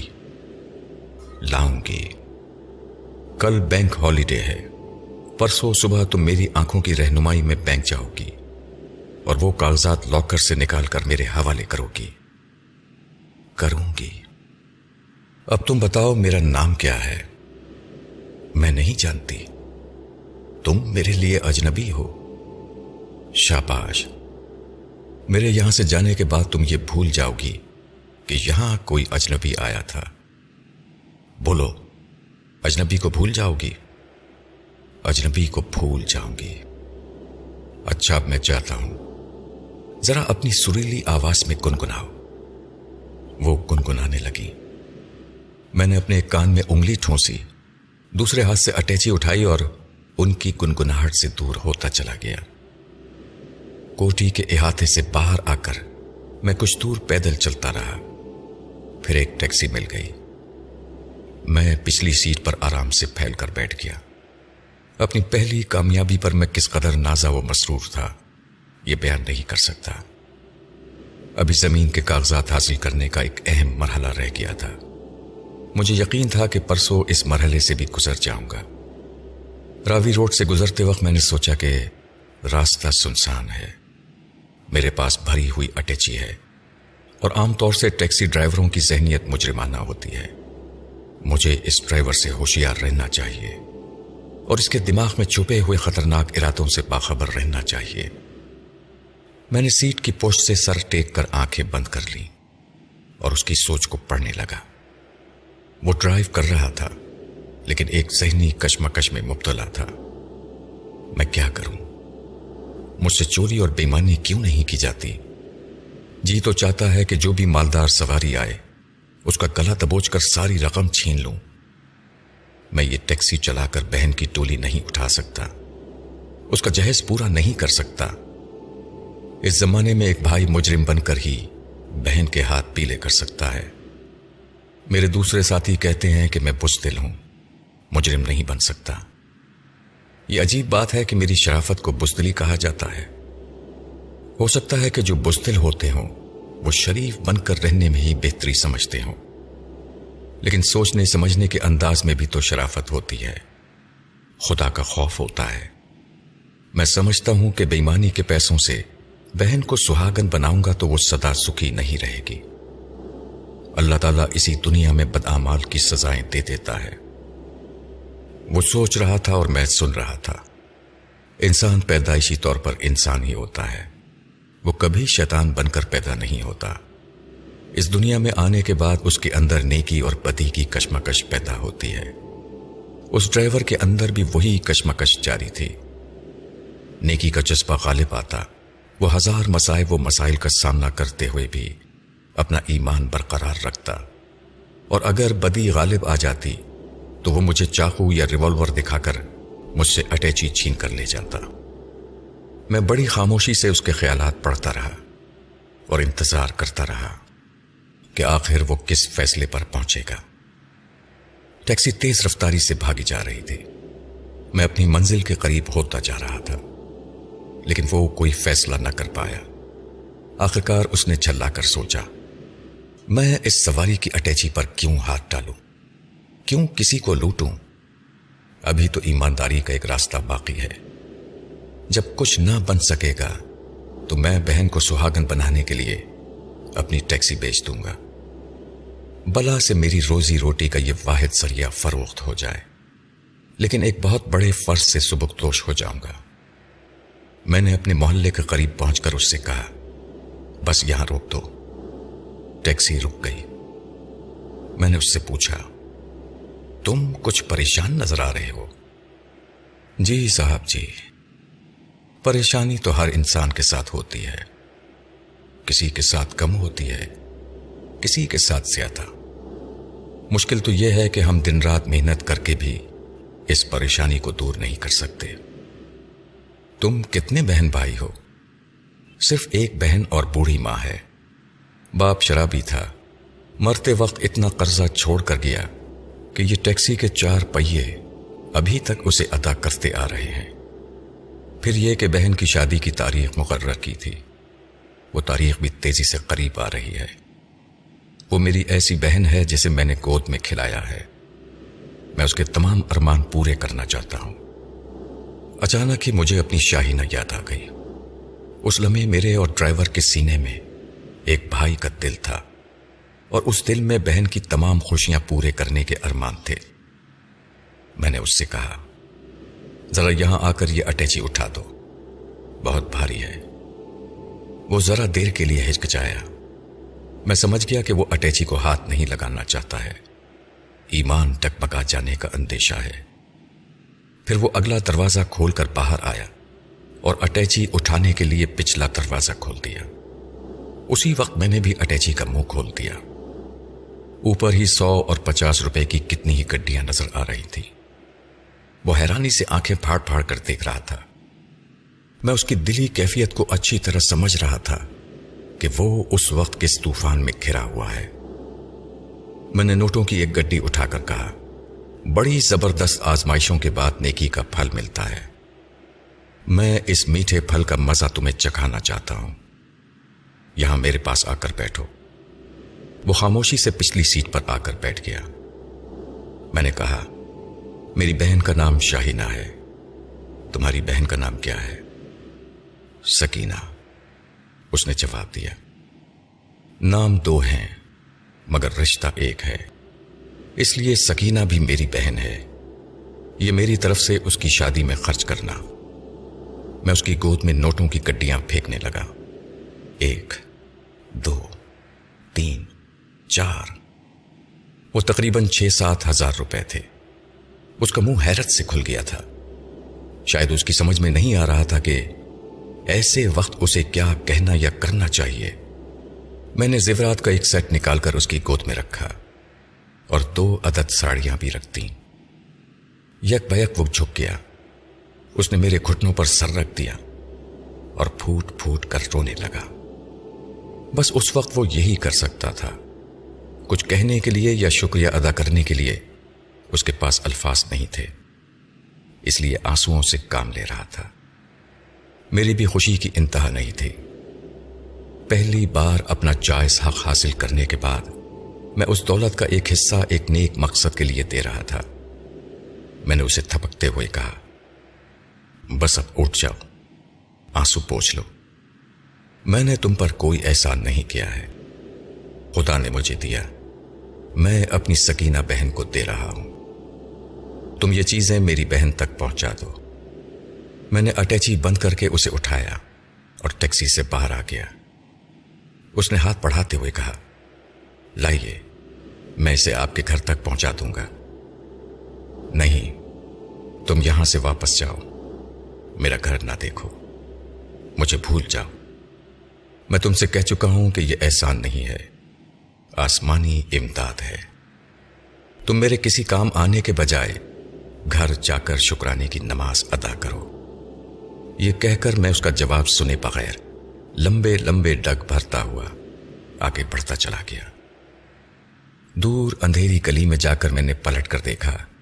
وہ ابھی تک ٹیکسی کے پاس کھڑا ہوا تھا۔ شاید ابھی تک اس کی سمجھ میں نہیں آیا تھا۔ کہ اسے ایمانداری کا پھل توقع سے زیادہ کیسے مل گیا؟ کہاں سے مل گیا؟ کیا آسمانی امداد اسی طرح ایک انسان کے ذریعے دوسرے انسان تک پہنچتی ہے؟ میں پھر پلٹ کر اپنے راستے پر جانے لگا۔ اب وہ میری نظروں سے اوجھل ہو گیا تھا۔ اس وقت رات کے دس بجے تھے۔ محلے کی گلیاں سنسان ہو گئی تھیں۔ سردی کی وجہ سے لوگ جلدی لحافوں میں دبک جاتے تھے۔ تمام گھروں کے دروازے اور کھڑکیاں بند ہو جاتی تھیں۔ میں اب اطمینان سے گھر کی طرف قدم پڑھا رہا تھا۔ اگلے دن میں اٹیچی لے کر پھوپی کے سامنے آ گیا اور اٹیچی کھول کر ان کے سامنے رکھ دی۔ اتنے روپے اور زیورات دیکھ کر وہ حیران رہ گئیں۔ میں نے انہیں سب کچھ بتا دیا کہ یہ میرا مال ہے۔ سیدھے راستے سے نہیں ملا۔ اس لیے ٹیڑھے راستے سے لایا ہوں۔ پہلے تو وہ بحث کرتی رہی کہ میں نے مجرمانہ حرکت کی ہے، لیکن جب انہیں معلوم ہوا کہ اسی ٹیڑھے راستے سے مجھے اپنی زمینوں کے کاغذات ملنے والے ہیں، تو وہ خاموش ہو گئیں۔ میں نے گھر کے اخراجات کے لیے انہیں دو ہزار روپے دیے اور تمام زیورات ان کے حوالے کرتے ہوئے کہا، یہ سب زرینہ کے لیے ہیں۔ کہیں سے رشتے کی بات آئے تو فوراً اس کی شادی کر دیجیے اب اس کے لیے جہیز کی کمی نہیں ہوگی۔ میں نے ہزاروں روپے کے زیورات دے کر بڑی خوبصورتی سے انہیں یہ بات سمجھا دی کہ میں زرینہ سے شادی نہیں کرنا چاہتا ہوں۔ زرینہ چارپائی پر لیٹی ہوئی مجھے گھور کر دیکھ رہی تھی اور اشاروں میں ناراضی ظاہر کر رہی تھی۔ میں اسے نظر انداز کر کے پھوپھی کے خیالات پڑھنے لگا۔ وہ سوچ رہی تھی میں لڑکی کی ماں ہوں۔ فرحات کے سامنے زبان کیسے کھولوں کہ تم ہی میری بیٹی سے شادی کر لو؟ چلو کوئی بات نہیں۔ اتنے سارے زیورات ہیں اور فرحات جہیز بھی پورا دے گا۔ میری بیٹی کے لیے ہزار رشتے آ جائیں گے۔ میں مسکرانے لگا۔ وہ اپنی جگہ سے اٹھ کر زرینہ سے بولی، میں اسکول جا رہی ہوں۔ میں نے اٹیچی سے تین ہزار روپے نکال کر ان کی جانب پڑھاتے ہوئے کہا، اسے رکھیے۔ آج آپ اسکول نہیں جائیں گی آپ گلبرگ جائیے۔ چچا کی کوٹھی کے آس پاس کوئی کوٹھی خالی ہو تو اسے کرائے پر حاصل کیجیے جتنے ماہ کی پیش کی رقم مانگی جائے، اسی وقت ادا کر دیجیے میں چچا کے قریب رہ کر انہیں کنگال بنانا چاہتا ہوں۔ اس وقت آدھا دن گزر چکا تھا۔ سورج سر پر چمک رہا تھا، مگر درختوں کے سائے میں ٹھنڈی ٹھنڈی ہوائیں چل رہی تھیں۔ میں پلتھی مار کر مراقبے میں چلا گیا اور چچی کا دھیان کرنے لگا۔ چچی کے دماغ میں جھنجھلاہٹ اور پریشانی تھی۔ وہ سوچ رہی تھی میں کیا کروں؟ کس سے کہوں کہ تجوری خالی ہو گئی ہے؟ میں نے چابی اپنے بلاؤز کے اندر رکھی تھی۔ پھر کوئی چابی کے بغیر آئرن سیف کیسے کھول سکتا ہے؟ کل رات سے اس کمرے میں کوئی ملنے والا بھی نہیں آیا۔ کوئی ملازم بھی نہیں آیا۔ غزالہ اور ظہیر شام ہی کو یہاں سے چلے گئے تھے۔ خود میں نے آئرن سیف کو نہیں کھولا۔ پھر وہ تیس ہزار روپے اور زیورات کہاں چلے گئے؟ چچی صاحبہ میری ہدایت کے مطابق یہ بھول گئی تھیں کہ پچھلی رات کوئی اجنبی ان کے پاس آیا تھا۔ اب ان کے فرشتے بھی یہ معلوم نہیں کر سکتے تھے کہ تجوری کیسے خالی ہو گئی۔ میں سوچنے لگا کہ جھگڑے فساد سے وہ جائیداد حاصل نہیں ہوگی۔ ایک طرف میں چچی کو معمولہ بنا کر ایک ہی جھٹکے میں دستاویزات حاصل کرنے والا تھا۔ دوسری طرف ظہیر کو بھی معمول بنا کر اسے مجبور کرتا کہ وہ دکانیں میرے نام لکھ دیتا۔ لیکن یہ بات دوسروں کو کھٹکنے لگتی کہ ظہیر نے فرحات جیسے دشمن کے نام اپنی جائیداد کیوں لکھتی ایسی صورت میں سبھی یہ شبہ کرتے کہ میں نے کسی عمل یا تعویز کنڈوں سے ظہیر کو اپنی طرف مائل کر لیا ہے۔ کوئی نہایت ہی مناسب اور دانش مندانہ تدبیر سوچنے سے پہلے میں نے ظہیر کا تصور کیا تاکہ اس کے متعلق معلومات حاصل کروں۔ اس کی سوچ کو پڑھتے ہوئے پتا چلا کہ وہ قدر بیمار ہے۔ پچھلی رات شادی کی دعوت میں اس نے بہت زیادہ کھا لیا تھا، جس کی وجہ سے بدہضمی کا شکار ہو گیا تھا۔ میں نے اس سے رابطہ ختم کر دیا۔ میں ظہیر کو بچپن ہی سے جانتا تھا۔ وہ مستقل مزاج نہیں تھا۔ اس کی سوچ ہمیشہ بدلتی رہتی تھی۔ شہر پہنچ کر میں نے دو سوٹ کا کپڑا خرید کر درسی کو دیا۔ چار جوڑے ریڈی میڈ خریدے۔ جوتے، چپلیں، شیونگ کا سامان زرینہ اور پھپھی کے لیے کپڑے وغیرہ۔ جو بھی ضرورت کی چیزیں تھیں، وہ سب خرید کر گھر واپس آ گیا۔ پھپھی میرا انتظار کر رہی تھیں۔ انہوں نے چچا کے سامنے والی ایک کوٹھی کرائے پر حاصل کر لی تھی۔ وہ چچا جان سے جلی بھنی بیٹھی تھیں ایک عرصے کے بعد چچا جان کے غرور کو نیچا دکھانے کا موقع مل رہا تھا۔ اس لیے انہوں نے خاص طور سے ان کے سامنے کوٹھی حاصل کی تھی، تاکہ دشمنوں کے سامنے رہ کر ان کی چھاتی پر موم تلتی رہیں۔ انہوں نے مجھ سے کہا، فرحت، تم کہتے ہو کہ کل تمہیں اپنی زمینوں کے کاغذات مل جائیں گے۔ اللہ کرے وہ کاغذات مل جائیں۔ اس کے بعد میں تمہارے ساتھ ناصر علی کے پاس جاؤں گی۔ اور اصلی کاغذات دکھا کر اسے دس جوتے لگاؤں گی۔ میں نے مسکراتے ہوئے انہیں سمجھایا۔ غصہ دکھانے سے کام بگڑ جائے گا۔ زمینوں کے کاغذات حاصل کرنے کے بعد بھی میں ان پر یہ ظاہر نہیں کروں گا کہ ان کی بہت بڑی کمزوری ہاتھ آ گئی ہے۔ حالانکہ جل سازی کے الزام میں میں انہیں عدالت تک گھسیٹ کر لے جا سکتا ہوں۔ لیکن جب تک عدالت فیصلہ سنائے گی، اس وقت تک انہیں دوسری جائیداد اور نقد روپے کی حفاظت کا موقع مل جائے گا۔ وہ یہ ثابت کر دیں گے کہ ان کی موجودہ کوٹھی، مال روڈ کی دکانیں اور بینک بیلنس سب کچھ ان کی کمائی سے حاصل کیے گئے ہیں۔ آپ خاموشی سے تماشا دیکھتی جائیے۔ پہلے میں لاکھوں روپے کے بینک بیلنس پر ہاتھ صاف کروں گا، پھر انہیں کاغذات کی ہوا لگنے دوں گا۔ بیٹے، میری سمجھ میں نہیں آتا کہ تم نے کس قسم کا عمل سیکھ لیا ہے۔ آخر تم کرتے کیا ہو؟ ذرا مجھے بھی تو بتاؤ کہ تمہاری وہ مغرور چچی تمہاری فرما پردار کیسے بن گئی ہے؟ پھوپی جان، کچھ راز ایسے ہوتے ہیں جو اپنے سگوں کو بھی نہیں بتائے جاتے۔ پھر یہ کہ آپ جان کر کریں گے بھی کیا؟ کیا آپ کے لیے اتنی خوشیاں کافی نہیں ہیں کہ ہمیں کامیابی نصیب ہو رہی ہے۔ اور اب زرینہ کی شادی بھی دھوم دھام سے ہو جائے گی۔ میں اپنے کپڑے لے کر دوسرے کمرے میں چلا گیا۔ جسم پر عمدہ لباس ہو، پاؤں میں نئے جوتے ہوں اور چہرہ کلین شیفٹ ہو، تو شخصیت میں پہلے سے زیادہ نکھارا جاتا ہے۔ میں خود اپنے متعلق فیصلہ نہیں کر سکتا تھا کہ نیا اور مہنگا لباس پہننے کے بعد میری شخصیت میں کیسا نکھار آ گیا ہے۔ لیکن جب میں اپنے کمرے سے نکل کر دوسرے کمرے میں آیا، تو منہ پھیرنے والی زرینہ مجھے یوں تکنے لگی۔ جیسے اس کی نگاہیں مجھ سے چپک کر رہ گئی ہوں۔ پھپھی کے پاس کوٹھی کی چابیوں کے دو سیٹ تھے۔ میں نے ایک سیٹ لے کر کہا، آپ سرینا کے ساتھ کل شام تک کوٹھی میں آ جائیں۔ یہاں یہ جتنی چار پائیاں بستر، صندوق، پرانے کپڑے اور برتن ہیں، یہ سب غریبوں میں تقسیم کر دیجیے کوٹھی کے لیے نئے سرے سے نیا سامان خریدا جائے گا۔ میں تمام نوٹوں کی گڈیاں اور کپڑے وغیرہ ایک چھوٹے سے سوٹ کیس میں رکھنے لگا۔ پپی نے کہا، محلے کے کتنے ہی لوگ پوچھ رہے ہیں کہ ہم یہاں سے کہاں جا رہے ہیں۔ میں نے جھوٹ کہہ دیا کہ فرحاد کے چچا نے صلح کر لی ہے۔ اب ہم ان کے ساتھ رہیں گے۔ میں نے سوچا کہ ہم اتنی بڑی کوٹھی میں رئیسانہ زندگی گزاریں گے۔ کہیں لوگ یہ نہ سوچیں کہ ہمارے پاس چوری یا اسمگلنگ کا پیسہ آ گیا ہے۔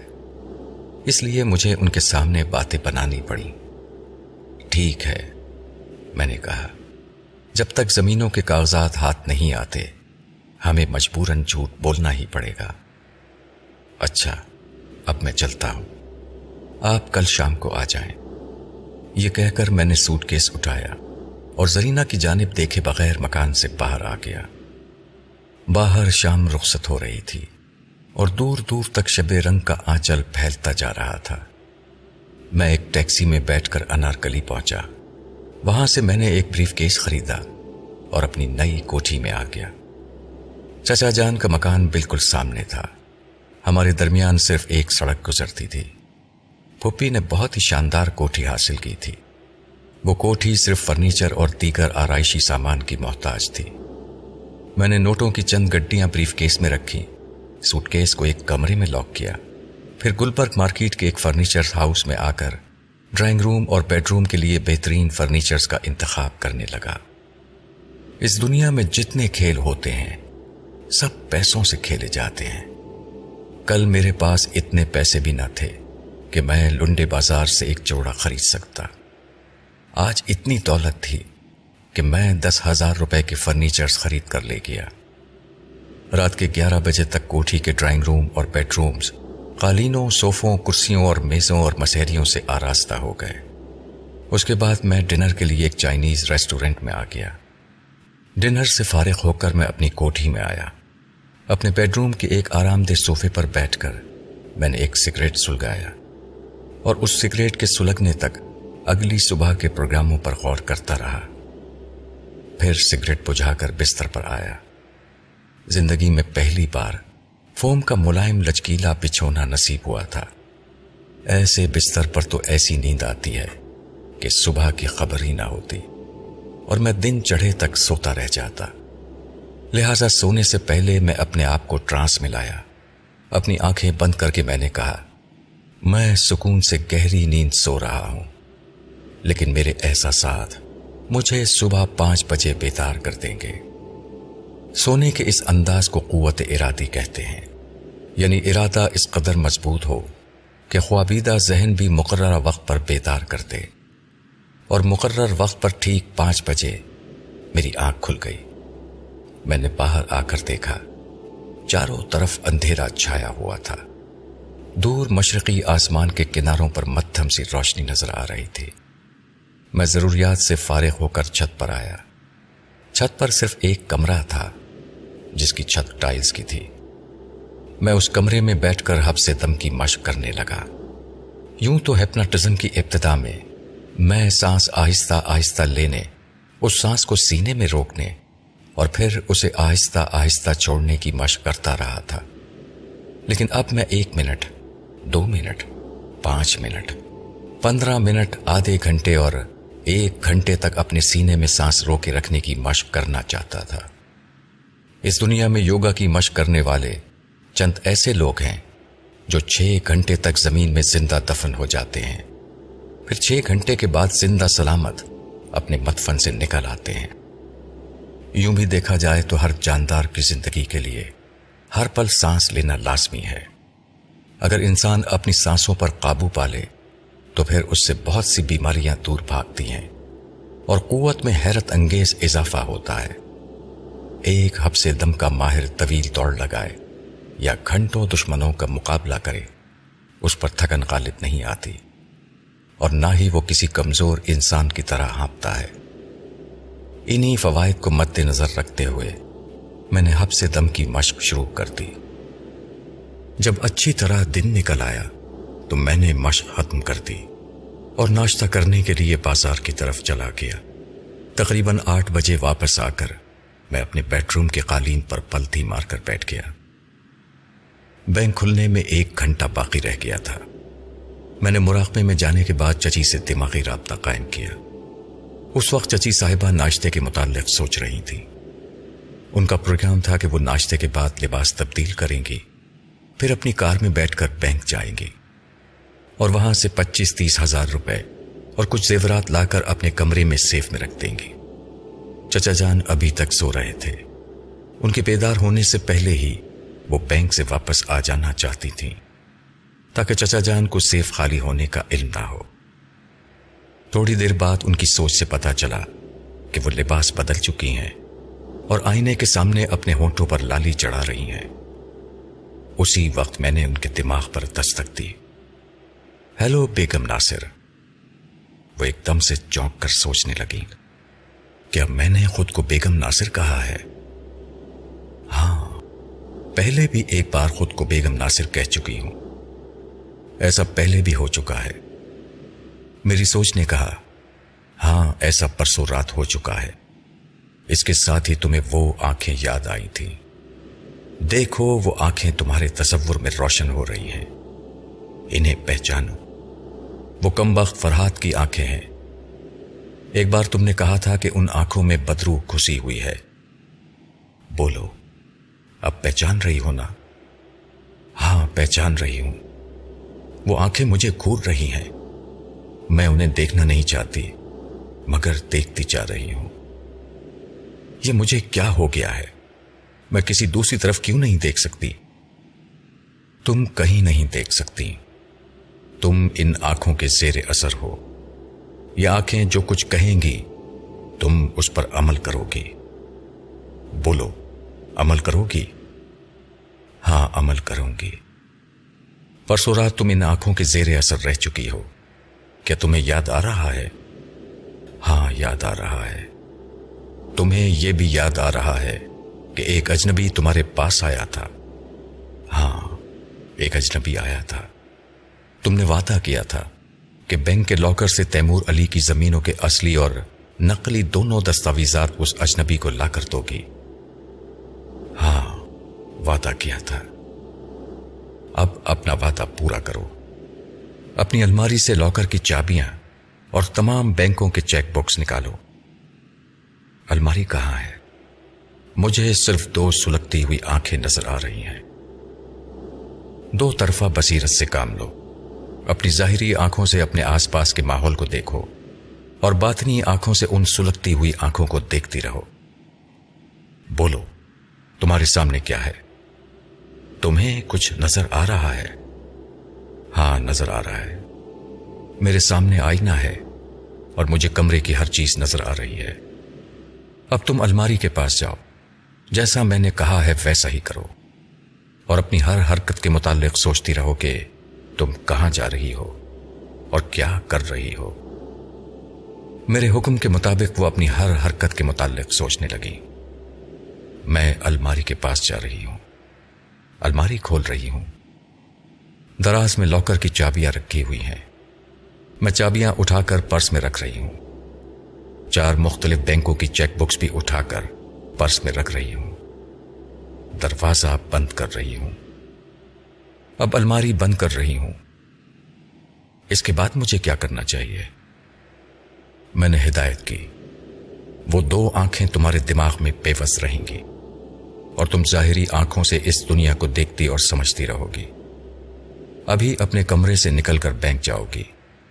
تمہارے راستے میں جو بھی ملنے جلنے والا آئے، تم حسب معمول اس سے باتیں کرو گی۔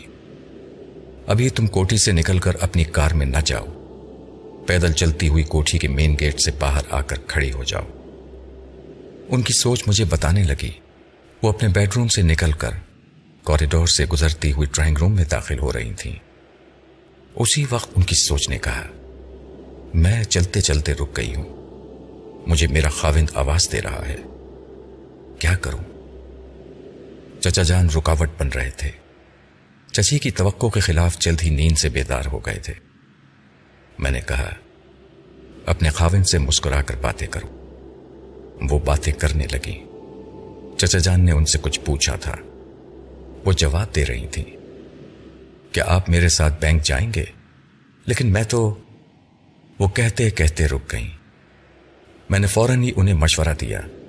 اپنے خاوند سے کہو کہ ٹھیک ہے، ہم ابھی جائیں گے۔ آپ غسل وغیرہ سے فارغ ہو کر لباس تبدیل کیجیے اس وقت تک میں پاس والی کوٹھی سے ہو کر آتی ہوں۔ انہوں نے میری ہدایت کے مطابق اپنے خاوند کو جھانسا دیا۔ اس کے بعد ان کی سوچ نے کہا، وہ اپنے کمرے کی طرف لباس تبدیل کرنے جا رہے ہیں۔ میں ڈرائنگ روم سے گزرتی ہوئی باہر جا رہی ہوں۔ باہر پورچ میں کار کھڑی ہوئی ہے، لیکن میں ڈرائیور کو نہیں بلاؤں گی۔ میں مین گیٹ کی طرف جا رہی ہوں۔ ذرا دیر بعد انہوں نے کہا کہ وہ مین گیٹ کے باہر آ کر کھڑی ہو گئی ہیں۔ میں نے کہا، اب تم سامنے دیکھو۔ تمہارے سامنے جو کوٹھی ہے، اسے سہن نشین کرو۔ بینک کے لاکر سے کاغذات نکال کر تم اس کوٹھی کے پچھلے راستے سے آؤ گی۔ اور اس کوٹھی میں داخل ہو جاؤ گی وہاں ایک کمرے میں وہ سلگتی ہوئی آنکھیں تمہارا انتظار کر رہی ہیں۔ اب آگے بڑھو اور کسی ٹیکسی میں بیٹھ کر پہلے اس بینک میں جاؤ جس کے لاکر میں کاغذات رکھے ہوئے ہیں۔ وہ حکم کی تعمیل کر رہی تھیں اور سوچتی جا رہی تھیں۔ تھوڑی دور جانے کے بعد انہیں ٹیکسی مل گئی تھی۔ میں ان کے خیالات کو پڑھ رہا تھا اور اپنے بیڈ روم کے قالین پر بیٹھا ہوا ان کی رہنمائی کر رہا تھا۔ میں اس بات کے لیے بالکل تیار بیٹھا تھا کہ ان کے راستے میں کوئی رکاوٹ آئے گی تو ان کی سوچ میں رہ کر انہیں اس رکاوٹ سے نکال کر لے جاؤں گا۔ لیکن انہیں کسی خاص پریشانی کا سامنا نہ کرنا پڑا۔ انہوں نے بینک پہنچ کر مینیجر سے ملاقات کی اور اس کی موجودگی میں لاکر کھول کر دستاویزات نکال لی۔ تھوڑی دیر بعد وہ ٹیکسی میں بیٹھ کر میری کوٹھی کی طرف آ رہی تھی جب وہ کوٹھی کے پچھلے گیٹ تک پہنچ گئی تو میں نے حکم دیا، ٹیکسی ڈرائیور کو انتظار کرنے کے لیے کہو اور کوٹھی کے پچھلے دروازے سے آ جاؤ۔ انہوں نے ڈرائیور کو انتظار کرنے کے لیے کہا اور میری رہنمائی میں کوٹھی کے اندر داخل ہو گئی۔ میں انہیں بتا رہا تھا کہ ان کو کس کمرے سے گزرنا ہے، کس طرح کوریڈور کو پار کر کے میرے کمرے کے دروازے پر آنا ہے۔ اس کے بعد میں نے آنکھیں کھول کر دروازے کو کھولتے ہوئے کہا، دروازہ کھولو. دروازہ آہستہ آہستہ کھلنے لگا۔ وہ سامنے سہر سدا سی کھڑی تھی اور سیدھی میری آنکھوں میں دیکھ رہی تھی میں نے کہا، اندر آ جاؤ اور میرے سامنے بیٹھ جاؤ۔ وہ آہستہ آہستہ چلتی ہوئی کمرے میں آئی، پھر میرے سامنے دو سالوں ہو کر بیٹھ گئی